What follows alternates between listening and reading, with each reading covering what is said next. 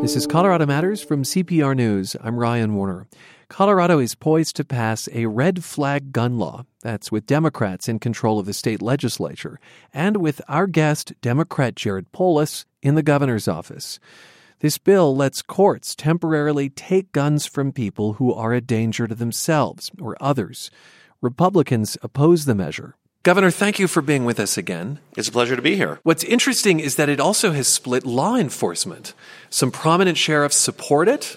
Others say they may refuse to enforce it, and some counties have created what they call Second Amendment sanctuaries, saying they don't want the law to be enforced either.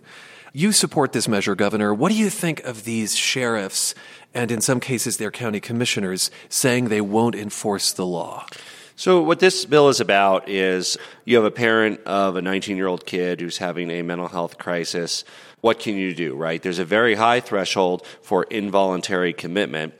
They have to be an immediate danger to themselves or others. It's very hard. So, what is the process where if you think, oh my gosh, they're high risk of suicide, they might kill themselves or they might act out? How can we temporarily have a court order to remove access to their guns for a period of time until they recover their mental health? And so, there's a lot of discussions about what is should that process look like, right? We care deeply about people's Second Amendment rights. Obviously, who doesn't sympathize with a parent in that situation or a spouse in that situation where they see somebody uh, having a mental health crisis unfold. That's what this is about, and it's obviously a discussion where I've encouraged my colleagues and my lawmakers to listen to the voices of you know sheriffs and police chiefs and many others in this, as well as uh, victim advocates and uh, parents who've gone through this themselves. Attorney General Phil Weiser, uh, a Democrat, told a state Senate committee that if the red flag bill passes, sheriffs who fail to enforce it should resign. Do you agree? Well, I'm not asking any sheriff to resign. We have a lot of terrific sheriffs on both sides of the aisle. Uh, if they want to be lawmakers, then, you know, sheriffs should run for state legislature, as some do. But your job as a sheriff is to enforce the law. And if they don't, what should the consequences be? I think the voters in their counties certainly take that into account.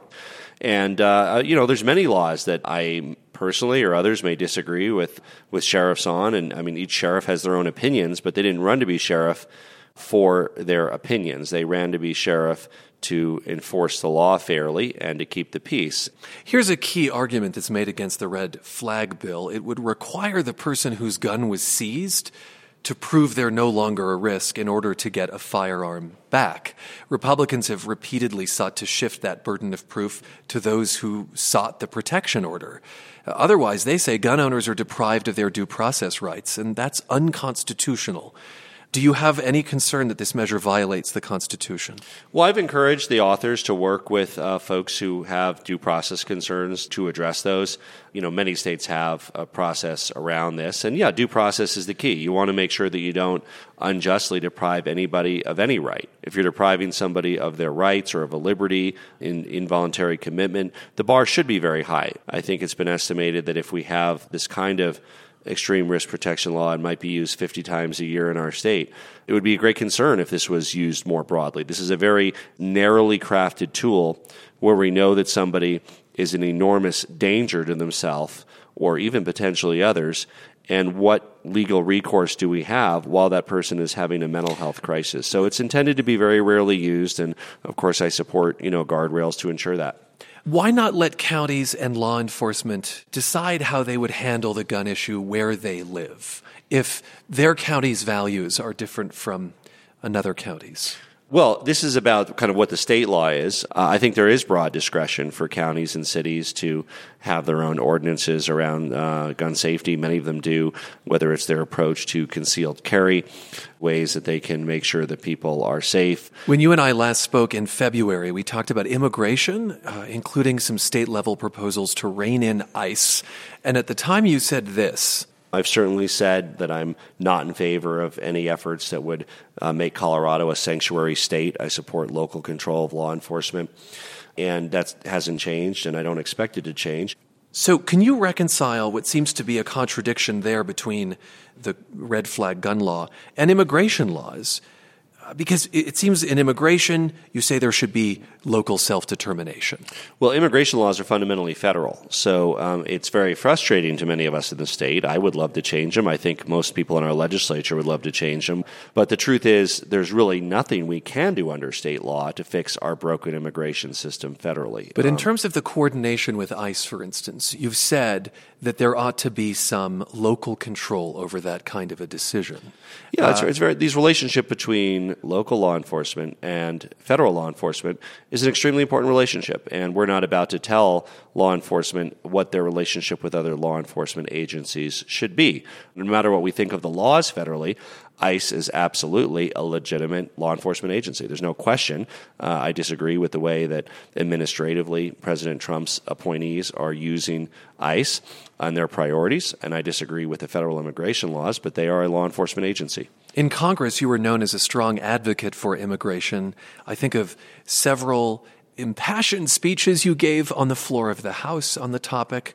With this deference to local law enforcement, some folks say they're disappointed that they think you're less supportive of immigrants than you used to be. When I talk about our Colorado for all, uh, I always make a point of saying, you know, this is a Colorado for people who are descendants of our Native American brothers and sisters who've been here thousands of years, for descendants of the Spanish settlers, for first generation Coloradans like me. My parents moved here in 1970 and I was born a few years later. And for the most recent arrivals, we're proud that we appointed the very first DACA recipient to a board of a public university in Colorado, Metro.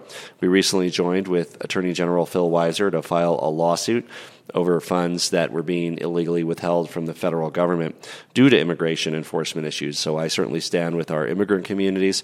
We value everybody's contribution to our state and we want everybody to thrive. But you're saying in this case, you have to consider that what you've called important relationship between local law enforcement and federal law enforcement, and that in a way that trumps any desire from perhaps your constituents to say there ought to be no coordination on this issue. Well, again, law enforcement is fundamentally local, as we talked about with the extreme risk protection order. Uh, sheriffs, you know, they have the responsibility to enforce the law, and that includes the ability to form relationships with other law enforcement agencies. And when you have the state trying to force a one size fits all solution, it's often a recipe for only further sowing the seeds of division and a, a counteraction which has adverse effects in the immigrant community and in our marginalized communities. One size fits all. That's an interesting phrase because it occurs to me that there are so many other bills that could be described that way. Uh, perhaps the sex education bill, uh, bills having to do with climate change and energy. I just wonder if one size fits all works in some cases for you and not in others. Our general bias uh, and my philosophical direction is I believe that the level of government closest to the people most effectively represents them. That's why, with regards to oil and gas, we're proposing it move to local control for people in Weld County to make their own decisions, in Broomfield and Adams, rather than an unelected board in Denver making decisions for them. So, you know, again, as a general concept, uh, I think empowering local officials closest to the people to have the ability to act in the interest of their community is a good one. The legislature is considering a major oil and gas bill. Indeed, it would require state regulators to prioritize public health and safety and gives local governments more control over development. Uh, last week, Democrats introduced a bill that essentially puts Colorado on the same path as the Paris Climate Agreement for cutting greenhouse gas emissions. And meanwhile, Governor, I hear you calling for conversion to 100% renewable energy by 2040. How soon do you see a future in which there is effectively no oil and gas industry in Colorado? It strikes me that that is the elephant in the room. Well, I don't know if it's an elephant in the room, and I don't think any of us know. I mean, I'm not a futurist. Uh, I'm just a uh, elected official here. I mean, but you, you know, set goals. We, we produce molybdenum. It comes and goes depending on the price of commodities. Uh, we've produced gold and silver in the past. And uh, as long as there's a market for it, we'll produce oil and gas. So, I mean, I, I certainly uh, see that continuing for the foreseeable future. Uh, I think we can achieve and we will achieve 100% renewable energy for the grid by 2040. But many cars will still use uh, oil and gas. People will have generators that use oil and gas. And of course, I don't know what other states and countries will be doing. In the face, though, of climate change, l- let me speak to your desires as opposed to your ability to, to see a crystal ball. Do you have a desire? That someday there is an oil and gas free Colorado? Again, our goal with the grid, how we power uh, our electricity, is to move as quick as we can from coal based power to less expensive solar and wind power. It's really a question of how do we retire more costly coal assets uh, and how we can make sure we provide opportunities for the men and women that work in those coal fired plants. But we shouldn't force ratepayers to subsidize these legacy assets uh, which only cost us more to have online and pollute our air. Of course, plants are converting to gas. And I, I think this is so interesting. Like, why not just say, I'd love a day when there's not fossil fuel development in this state? Well, it's it's an, it, well. I mean, it, again, you, you, want to have a futurist on your show and talk about how the whole world is going. Let's just talk about automobiles for a second because we've talked about the grid. Colorado, yes, we want to be a leadership state in electric vehicles, in hybrids, in, in low emission vehicles, but Colorado alone doesn't dictate the mix of vehicles that are manufactured. It's a global market. Consumers will really adopt electric vehicles and low emission vehicles more when their prices are lower sticker prices and of course lower operational prices not having to buy gas. So that's one of the reasons our very first executive order was to expand choice for zero emission vehicles, electric vehicles. About 21 models are available in our state today. We adopted standards, and states that have those standards have 41 models available. Okay, another bill in the legislature would end the death penalty. And you've said you'd sign it if that passes. But that's looking increasingly unlikely. Several Democrats uh, are wavering. There are three men on death row in Colorado, Governor. If the bill doesn't pass, would you commute their sentences to life in prison? That is, if you don't get something from the legislature, would you act executively?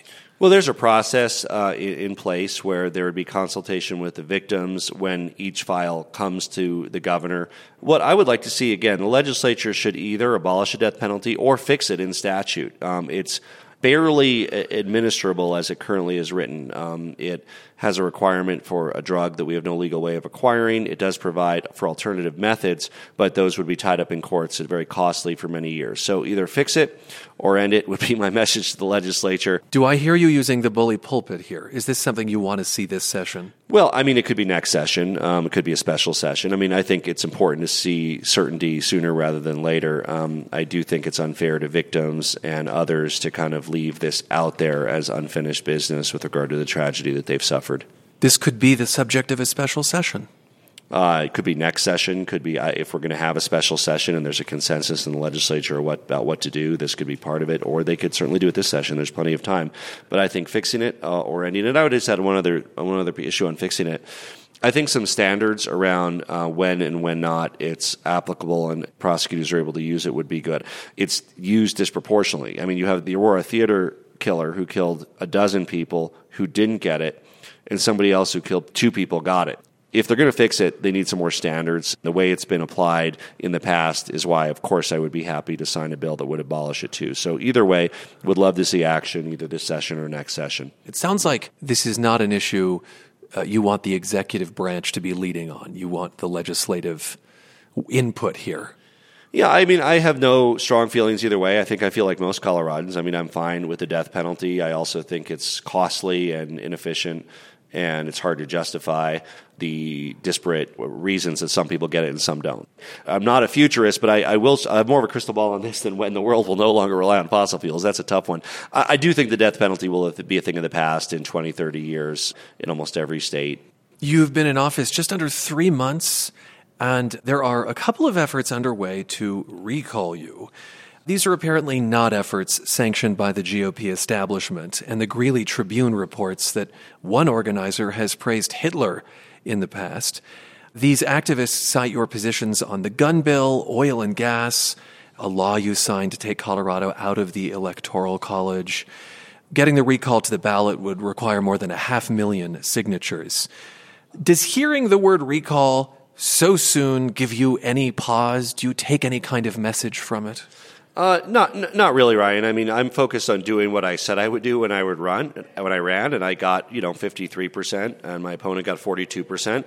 I totally get that 42 percent of the state didn't vote for me, and I'm doing my best to convince them that I'm going to do a good job for them too. And when we're talking about saving people money on health care, I know that some of that 42 percent will say, "Yeah, I may not like Polis on the other thing, but he, my health care bill went down." We talk about free full day kindergarten. We made great progress. I know so many parents of preschoolers who, when that saves them three or four hundred dollars a month, they will be very grateful uh, that we're we're able to provide that opportunity for them. So, uh, of course, I'm not going to win over every one of that 42 percent that didn't vote for me, but by focusing on free full day kindergarten, saving people money on health care, lowering the income tax rate, and making good on our renewable energy goals, uh, we hope to win many of them over. I hear you saying there are no surprises here, folks. This is what I told you I would do. Is that your message? Yeah, I, I think as long as we stick to what that mandate was. I mean, literally, it was in my commercials. Like, are you surprised that we're you know doing free full day kindergarten? Are you surprised that we're we're you know? I mean, how many times did I come on the show and say yes? Of course, I would sign the extreme risk protection order. So I'm going to do what I said I would do. Our goals and mantra of my administration are: be bold, be consistent, no unforced errors, and be joyous. And of course, being consistent is part of that. Um, there will be a great consistency with the trust that the voters have put in me to do what I said I would do when I was running. You mentioned full day kindergarten. What's the earliest that we'll see kids offered that? This fall, uh, and I'm very optimistic actually. It was included in the Joint Budget Committee's budget request. That literally means this August, when kids go back to school, parents who might have had to worry about paying three or four hundred dollars a month for kindergarten, knock on wood, when this passes the legislature, which with long bill we hope in the next few weeks, uh, that will be free, and and that means a lot for families who are struggling with those high costs. Uh, many kids didn't have full day kindergarten because the parents couldn't afford it. They only went half day. For other families, that's the money that can go into summer camps or summer enrichment or save for college or save for retirement. Let's talk about a bill that would make it tougher for parents to exempt their kids from vaccination laws. Uh, where do you stand on that bill and why? So, uh, we're really elevating this issue of the vaccination rate here in our state. It's one of the top goals of our agency. I think it's been ignored for too long, and, and Colorado has eroded in terms of the vaccination rate, which is a real public health issue. We, we of course, you know, vaccinate our seven-year-old and our four-year-old, um, and I think it's important for parents to look at the data before making that decision. But so yes, you, you vaccinated your own children. I just want to well, point well, out. Well, I didn't do it personally, Ryan. I'm not about to stick a needle in my own kid, uh, but a qualified medical professional yes, vaccinated you, my kids. But you live in an area. There are these pockets where the vaccination rate is especially low and that's bolder. You have parents around you making very different decisions. That well, yeah, that's, the way, that that's the way I framed it. Obviously, it's, this is a decision. I mean, the minute you try to have the government forcing anybody to do something with their kids, you're going to create distrust of vaccinations, which is already a problem. We want to go the other way to create good, you know, people to see good science. Where are you on this bill that would make it harder to opt out? Well, I'm not sure. Um, I, I, don't know if we've seen the latest drafts of a particular bill. I mean, I'm skeptical, as I said, of any effort that inserts the government between the decision that parents make with regard to health decisions for their kids, like vaccinations. And I think that that would be you know, it could be counterproductive if it's seen as forcing parents to do something they don't want to do. We have to convince parents about every parent cares about their kids, Ryan. I mean, that's so they're trying to make the best decision for their kids. And I think when presented with the information and the data and the science, parents will make the right decision. Uh, and yet, the, the science and the data kids. have been out there since polio.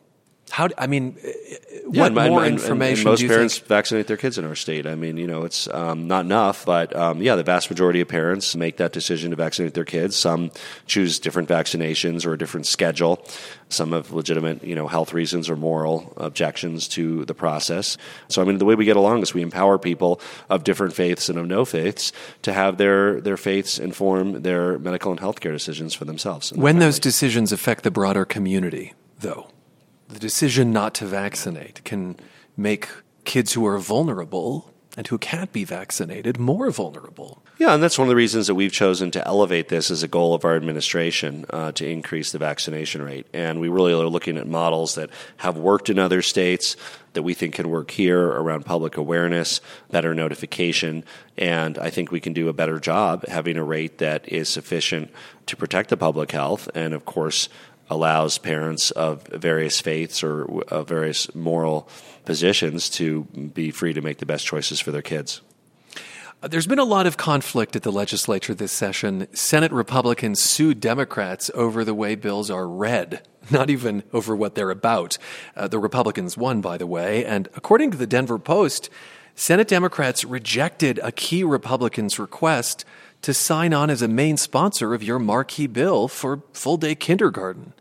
Are Democrats in the legislature managing their new power? They control both chambers. Are they managing it wisely?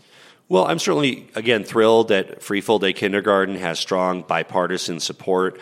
Uh, in fact, the, very, the lead sponsor in the state house is a Republican. Representative Jim Wilson of Salida is the lead on that. Almost all of our health care bills, reinsurance, the hospital transparency, uh, public option or nonprofit co-op option, all of those bills are bipartisan, uh, meaning Democrats and Republicans both co-sponsoring them, not just voting for them, but co-sponsoring them. So uh, I'm excited to see on our big priorities um, a real bipartisan alignment.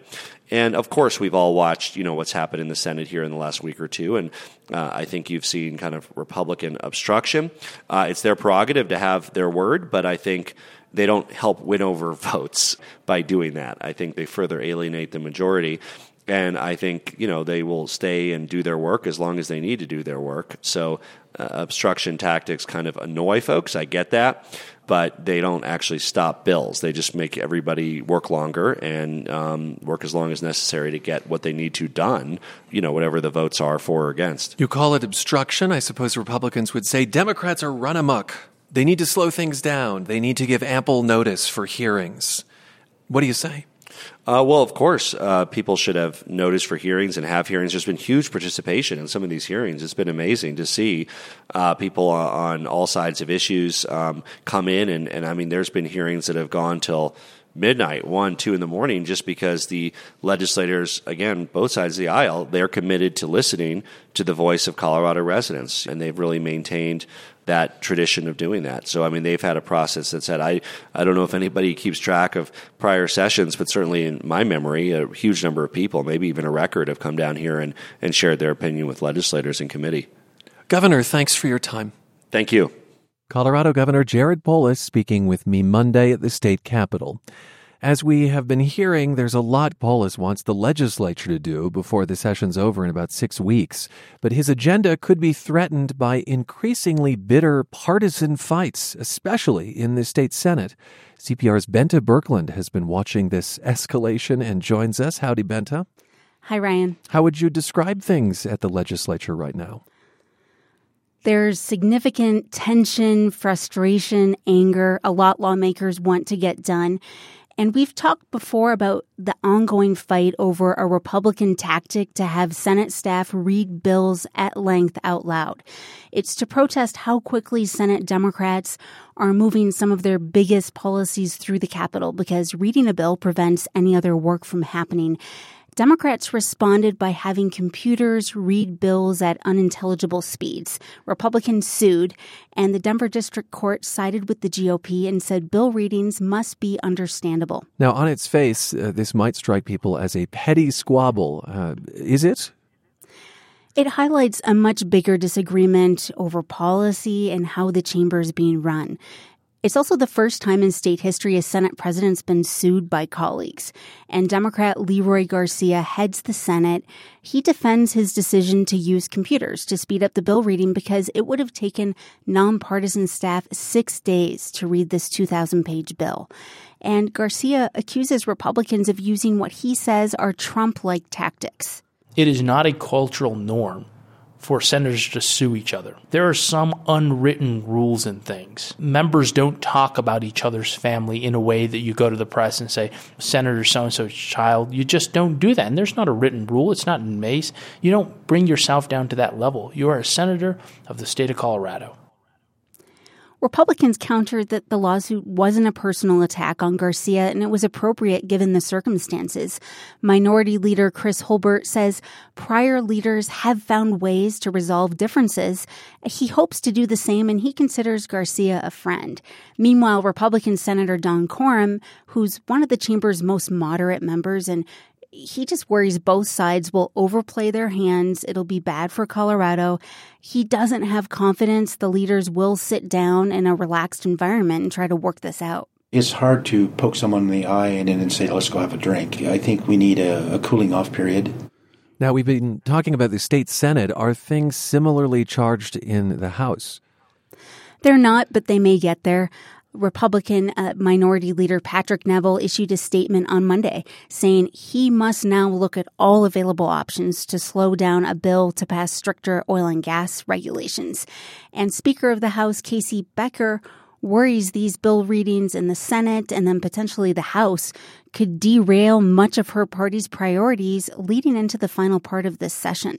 It absolutely impacts our agenda. It impacts how quickly we can move bills, how many bills get introduced. It is amazing that a procedural move could actually end up with killing legislation that isn't, doesn't even get the chance to be considered on its merits. And she and Garcia will be appealing the court's decision. She said it was a judicial overreach because it's really a political question. I think it's important to remember this probably won't get resolved by the end of this session. The mm. legislature has a hard date to end by. This year it's May 3rd. Are we at the point where it looks like the anger in the Senate might actually prevent Democrats from doing what they've set out to do? It might. There's only a certain number of hours in a day, and it just depends how much Republicans plan to slow things down. Democrats who gain control of both chambers for the first time in four years have a broad agenda. In addition to changing oil and gas regulations, they want to pass paid family leave, equal pay for equal work, establish new carbon emission standards, and pass a stricter gun law that would allow courts to temporarily remove guns if someone is a danger to themselves or others. And some Democrats have told me they may need to set some priorities within that list and not pass everything they want to. Uh, there's also weekends, and they already do work late nights. Hmm passing a balanced budget is one thing they don't have a choice on.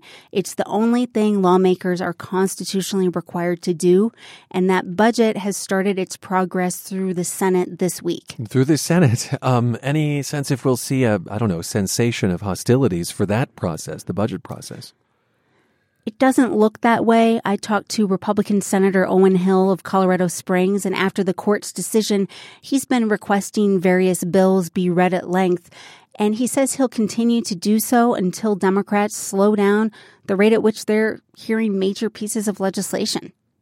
Republicans have not been a part of any of the real budget discussions, any of the real decisions. Everything has been Democrats saying my way or the highway. And the only thing we can do at that point is to say, well, at least we can slow things down and highlight to people how we're spending almost $34 billion. And the budget is known as the long bill. It's hundreds of pages. It could take up to 24 hours to read at length. So the legislature, like I said earlier, will probably have to work weekends to try to make up for any lost time. Late nights happen all the time, but working on weekends would be very uncommon. And that means working weekends for you, Bente Birkeland. I just have a feeling. Yes, uh-huh. I, I'm planning on that. Bente Birkeland, she's CPR's public affairs reporter. Thanks for being with us. Thanks, Ryan. And we'll be right back with a mountain climbing accident that changed the course of one Colorado woman's life. This is Colorado Matters from CPR News. I'm Sam Brasch, host of Purplish. It's a show about Colorado's democracy from member supported CPR News. Big questions about state government, answers from CPR reporters, experts, and voters. I want to know what my fellow Coloradans think about things. I was a little surprised to hear him say he doesn't want to use Kill Committee. It's just a unanimous feeling around the table. Why can't this get fixed? Subscribe to Purplish wherever you get your podcasts. It's Colorado Matters from CPR News. I'm Ryan Warner. Mountain climber Jean Muenchrath thought she might die on Mount Whitney, the highest peak in the lower 48. When she was in her 20s, she had a terrible fall and broke her back. It altered her health and the direction of her life, but it did not scare her off. Muenchrath, who today is a ranger at Rocky Mountain National Park, later climbed the Himalayas, and she's written a memoir, If I Live Until Morning. And Jean, welcome to the program. Thank you. It's good to be here. In 1982, you cross country skied the John Muir Trail in California uh, with your boyfriend at the time, Ken. Describe this fall. Well, it was at the end of our great ski trip. So we were climbing Mount Whitney and a storm came in very rapidly. And the storm consisted of both heavy snowfall and lightning. And remember, we're on the highest peak in the lower 48 states. Not a lot of trees around to take. no, not a good place to be. So uh, we decided we needed to escape quickly. We headed down the north face. We were not skiing at the time. We were hanging on our ice axes in what's called a hanging glissade. And Ken actually fell quite a bit, about 800 feet, Yeah. and survived that quite miraculously. I continued down trying to help him because he was out of my sight. And when I got further down the mountain, I took a fall about 150 feet, maybe more, through some cliffs. And so I broke my pelvis and my back and got gangrene and lots of internal bleeding. And got gangrene. Yes. My goodness. Yes. How did that come about? Um, because I got a wound on my left buttock and I was on the mountain I was for five days before I got medical help. You know, there was a lot of internal bleeding and it just uh, kind of became dead tissue, basically. At one point, you think, this is a beautiful place to die, Yes. Mount Whitney. How does being that close to your own death change a person, change you? It changed me dramatically. Uh, I was laying on the mountain bleeding in the tent um, for a couple of days in a storm. Was it painful? Were you in pain? I was in pain. Uh-huh. Um, I certainly wasn't sure I was going to live, but it was the evening right after the accident. So within a few hours, it's dark now. I'm in the tent and I'm about ready to go to sleep. And I was actually very lucid.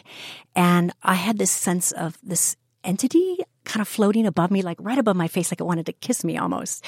And it was dark and it had a sense of energy to it. And I knew it was death. And I also knew that I couldn't fight it. And it wasn't scary. It was actually quite peaceful. And so I made this vow to myself. If I live until morning, and hence the title of my book, Yeah. I will leave my greatest dreams. And so that encounter with death has shaped my entire life. And I have pursued my dreams with more zeal than people pursue their careers, you know, climbing the ladder or whatever is important to them. It's really shaped my life. Does that actually make you grateful for the fall? Is it possible to be grateful for something that so injured you profoundly? On some level, yes. Um, I believe that death was kind of a, a gift giver in a way. Of course, I could have done without that experience, Yeah. right? I mean, I've suffered, you know, 18 years of chronic pain as a result. But the truth is, it does give us gifts. And I think it's important to see the silver lining and be open to new directions that life can send us. We'll talk about how this changed the course of your life, but how did you get off the mountain in the first place? I mean, there you are profoundly injured, hmm and it's not as if there was a helicopter No. sent to pick you up. Right. This is 1982. There's no cell phones? Exactly. Mhm. We knew we were entirely on our own. So we tried to evacuate ourselves, you know, as soon as the storm subsided and we were able to do that. I think more importantly, I'll back up for a minute. While I was laying in the tent before we left the mountain, to survive those two days in the storm, I literally repeated this mantra over and over in my mind. I'm going to live. I'm going to live. I'm going to live. I'm going to live. It did not stop unless I was talking to Ken in the tent or I was sleeping. So that really set my mindset of great determination. And I really discovered the power of my mind right there. It was an important realization. And continuing on, I had this dream to see the Himalayas. And so as we did go out and we were sinking in thigh deep snow, I have 35 pounds on my broken back. It's very painful. Yeah, let, us be clear. So you go from lying in a tent, Mm-hmm. being soaked in blood, with inter- internal bleeding, profound bruising, broken bones, and you go upright. Yep. And have to leave the mountain. Yes. So we're talking about m- miles. seven miles, um, 4,700 feet from the summit of Whitney down to the trailhead. Yeah, it, I know it seems impossible. Uh, determination. I have a lot of it. And I really wanted to live. And the motivator for me was I wanted to see the Himalayas. So every time I would stumble and fall and collapse and think, okay, I, I can't go on, I would just remember that dream and I would force myself up and go again and again and again. Remind us how many days it took to get down? Um, from the summit all the way down to the trailhead was five days. Five days. Yeah, two days in a storm. Recovery, both physical and emotional, took decades, though. Mm, yes. You even overcame an opioid addiction. Mhm. That's something I think a lot of people have an experience with now. Right. Tell me about that. Well, it's it's kind of interesting because you know I I'm not anyone who's ever even done recreational drugs, and so I think what I learned from that is to have a lot of compassion towards people that simply have surgery or circumstances, and then they're put on painkillers, and before you know it, they're addicted. I never got high off of it, but I needed it to survive every day just to get through the pain. And gradually, um, I became stronger when I found the right medical practitioners so that I could work through my pain. And then I stopped taking it and and it was really hard. I kind of cut cold turkey. Um, my doctor's method of kind of stepping down one opioid and then working with another one, it, it really didn't work. So I had a week of great turmoil where I was really, really ill. What was harder, getting off the mountain or the five days or, or week or so of withdrawal? That's a great question because they're like comparing apples and oranges. You know, uh-huh. both were very, very difficult. I would have to say getting off the mountain was more difficult.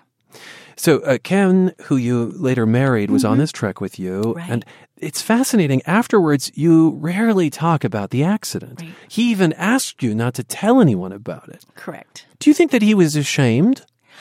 You know, I've done a lot of soul searching on what was going on. I I'm of course speculating. I don't really know, but I think there was a sense of guilt because the trip was his idea. And so maybe he felt guilty about it. It's also possible he felt ashamed or embarrassed, you know, because he had a lot of experience as a mountaineer and, and I did too. And so I think when something does go wrong, you know, we don't always want to acknowledge that. Um, and I think that is a big part of why I didn't heal is that I couldn't continue on with processing all of that and talking about it. But that's so critical to healing is being able Absolutely. to speak about what happened. Yes. You divorced after 26 years, worked in similar circles though at national parks. Yes. I'll say that he died a few years ago. Mm-hmm. Did did you ever have any kind of reconciliation prior to his death? Well, you know, I certainly wanted to. Um, it was really difficult at times when we did cross paths at work, like in the hallway, and I would notice he would immediately see me and turn around and disappear or go into somebody else's office. There was definitely an avoiding going on, and so that always saddened me. But there Gosh, were times. You know, I'm so sorry to interrupt, but it really yeah. strikes me as another version of chronic pain. Yeah, that's well said. It really is. I think he was suffering inside. And I think he didn't have the best coping skills. So I think by maybe not having to interact with me or not having to talk about it, that was a way of avoiding what had happened. But I didn't want to give up on him. When I did see him in the hallway, like, you know, there was no way to escape kind of thing, uh-huh. I always said hello to him. And actually, about three weeks before he died, I saw him again and he did stop for the first time in a long, long time. And he turned to me and he did say hello after I greeted him. And while that wasn't a full reconciliation, uh, it, it did mean a lot to me.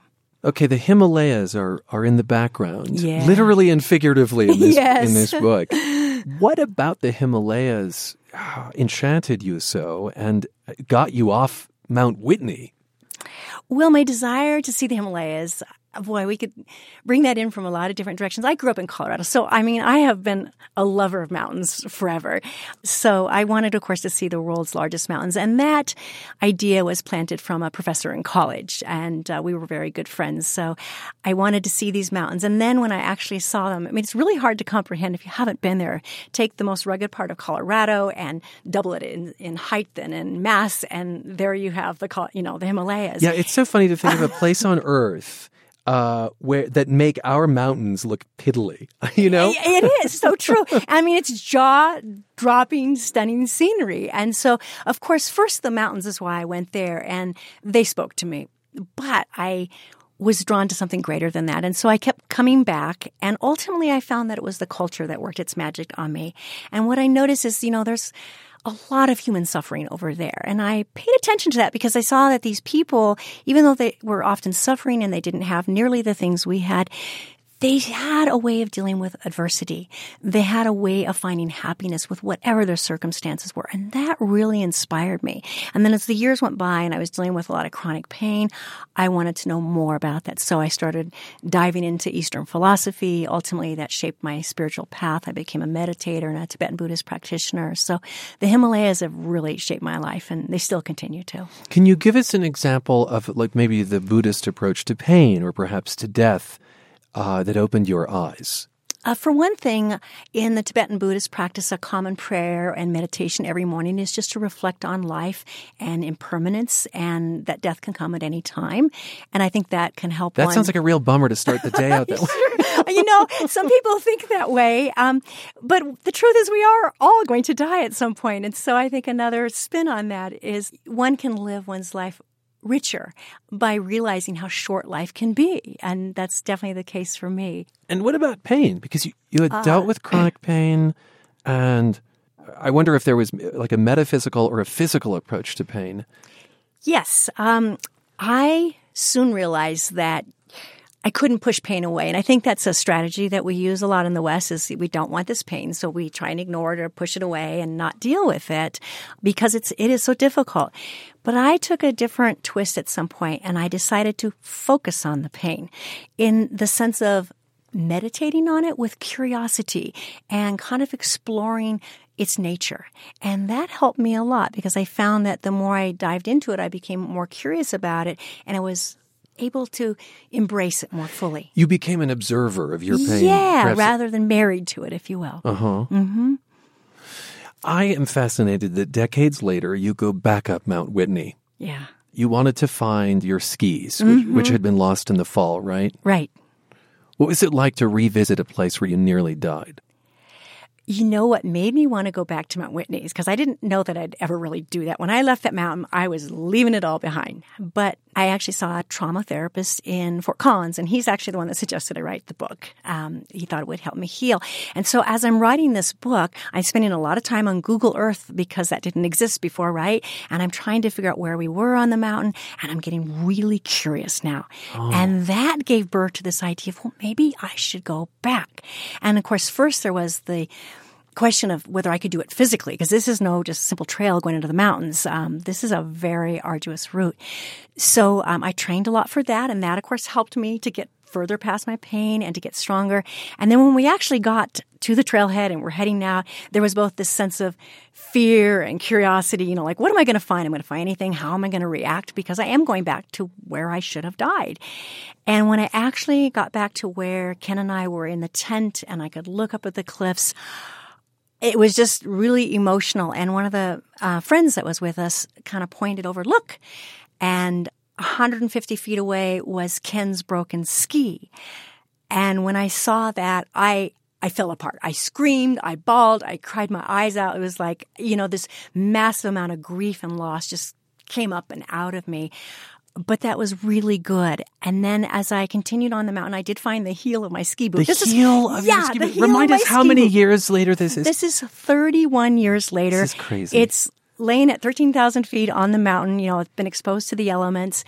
And when I picked that up and thought, oh yeah, I did get my heel of my ski boot fixed after the ski trip, I realized another important thing about going back to the mountain. Even though I wanted to find my skis and I didn't find mine, but I found Ken's, I realized the most important thing. I hadn't forgiven myself for the poor choices I made.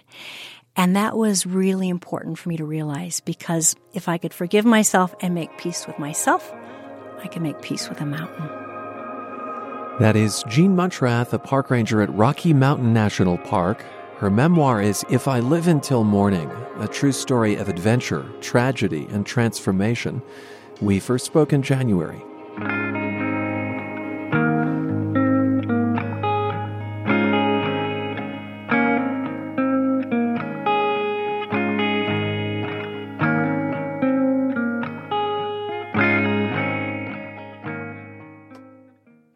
There is a fresh addition to the Colorado Matters team. She traveled quite a ways to join us. Not long ago, she was sitting around a campfire in rural Alaska, witnessing a language lesson.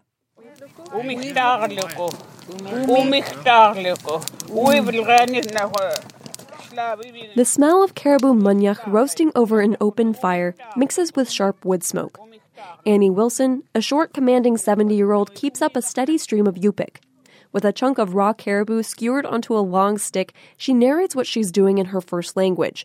Her language apprentices echo her words and phrases, trying to glean what they don't know by a mixture of context words they do know and charades. That's the voice of Avery Lill, our newest host and producer. She'll soon be in the chair on Fridays, and you'll hear her interviews sprinkled throughout the rest of the week. Hi, Avery. Hi, Ryan. Did you try the caribou? I did. It was delicious. It was delicious. Okay. Uh, we lured you away from Alaska's Bristol Bay region. Tell us about this story we heard a snippet of and what you were doing in southwestern Alaska. So that's a part of a larger story on Alaska Native language revitalization in Bristol Bay. I was the news director and a reporter for a public radio station, and it covered 30 predominantly Yupik villages. And the region is off of the road system, so you can't drive to any of the towns or villages, and it's only accessible by plane or boat. And KDLG, the station where I was working, is the only daily news source for the region. Okay, I thought it was a lot to have to like cross the continental divide. You had to fly to stories in some cases? yes, mostly with Okay. the mail. With the mail. Okay. Uh, did you pick up much Yupik? Um, words and phrases, mostly as they related to stories. So for that particular story, the name of their program is Wankodo Gonhayare Nanvachpagamu Yuchtun, and it means we all speak Lake Iliamna Yupik. Um, and a number of wor- Makay is a steam bath. Um, but probably the most important word I learned is just koyana, and it's thank you. And being a journalist, especially in a rural community, there's just so much gratitude to every source who welcomes you in and shares the story. Oh, I've not been to Alaska, let alone rural Alaska. Help us get our minds around what it means to lead a public radio newsroom in a place like Bristol Bay. I think to understand Bristol Bay, you have to understand that fishing drives the culture and the economy. The world's largest commercial sockeye salmon run returns to that area every summer, so providing daily coverage of that run in June and July is central to KDLG's purpose. Right, you mounted a show every season for just this news event. Yes. Yeah, okay. Um, mostly for fishermen, stakeholders, families listening. Um, and then year round, wear a lot of hats. Uh, the station covers everything from public safety information. If the roads are icy, we're on the radio letting people know. We cover education, health, environment, local government, crime, breaking news, sort of everything that you'd expect at a local news source. Yeah, and tell me just about like daily life there. Um, because it is so remote, food is expensive. Really, everything that you buy on that system is expensive. So there's a lot of closeness to the land. Um, everybody in the community, for the most part, practices subsistence in some way, whether that's fishing in the summer um, and filling your freezer, or hunting or sharing the food that you've caught, or gathering berries on the tundra. That's what happens when milk is $8 a gallon, I guess. Right. Yeah. Did you hunt for your own food or gather your own food? I never did get into hunting, but people did share with me. So I have moose and caribou. With my freezer even brought some of it back with me to Colorado. Oh, and we can try this. absolutely, I'll share some with you. But I have um, a lot of salmon that I caught over the summer as well. You're not originally from Alaska. Tell us a little bit about your route to Bristol Bay and why you ultimately joined Colorado Matters. I grew up in Austin, Texas, and I studied philosophy and creative writing at Baylor University. And while I was in college, I volunteered with the local public radio station. And after I graduated, I ended up interning at National Public Radio in DC. I rode the metro for a lot of hours every day. I wanted to go somewhere where I wouldn't be doing that, so I made my way to Alaska. That's a change. exactly. It's been my first winter in snow um, and stayed there for about two and a half years. And um, it was an incredible opportunity to be a part of the community there. And now I'm excited to be a part of the community in Colorado. Yeah, you're interested in the outdoors and stories about natural resources and the environment, so we look forward to those. How do I say welcome in Yupik? Uh, waka is a traditional greeting. Waka. Koyana. I, that's thank you. Yeah, it is. Okay. Thank you, Avery, Ryan. Avery Lill is a new producer, reporter, and host for Colorado Matters. You'll hear her Fridays and occasionally throughout the rest of the week conducting interviews.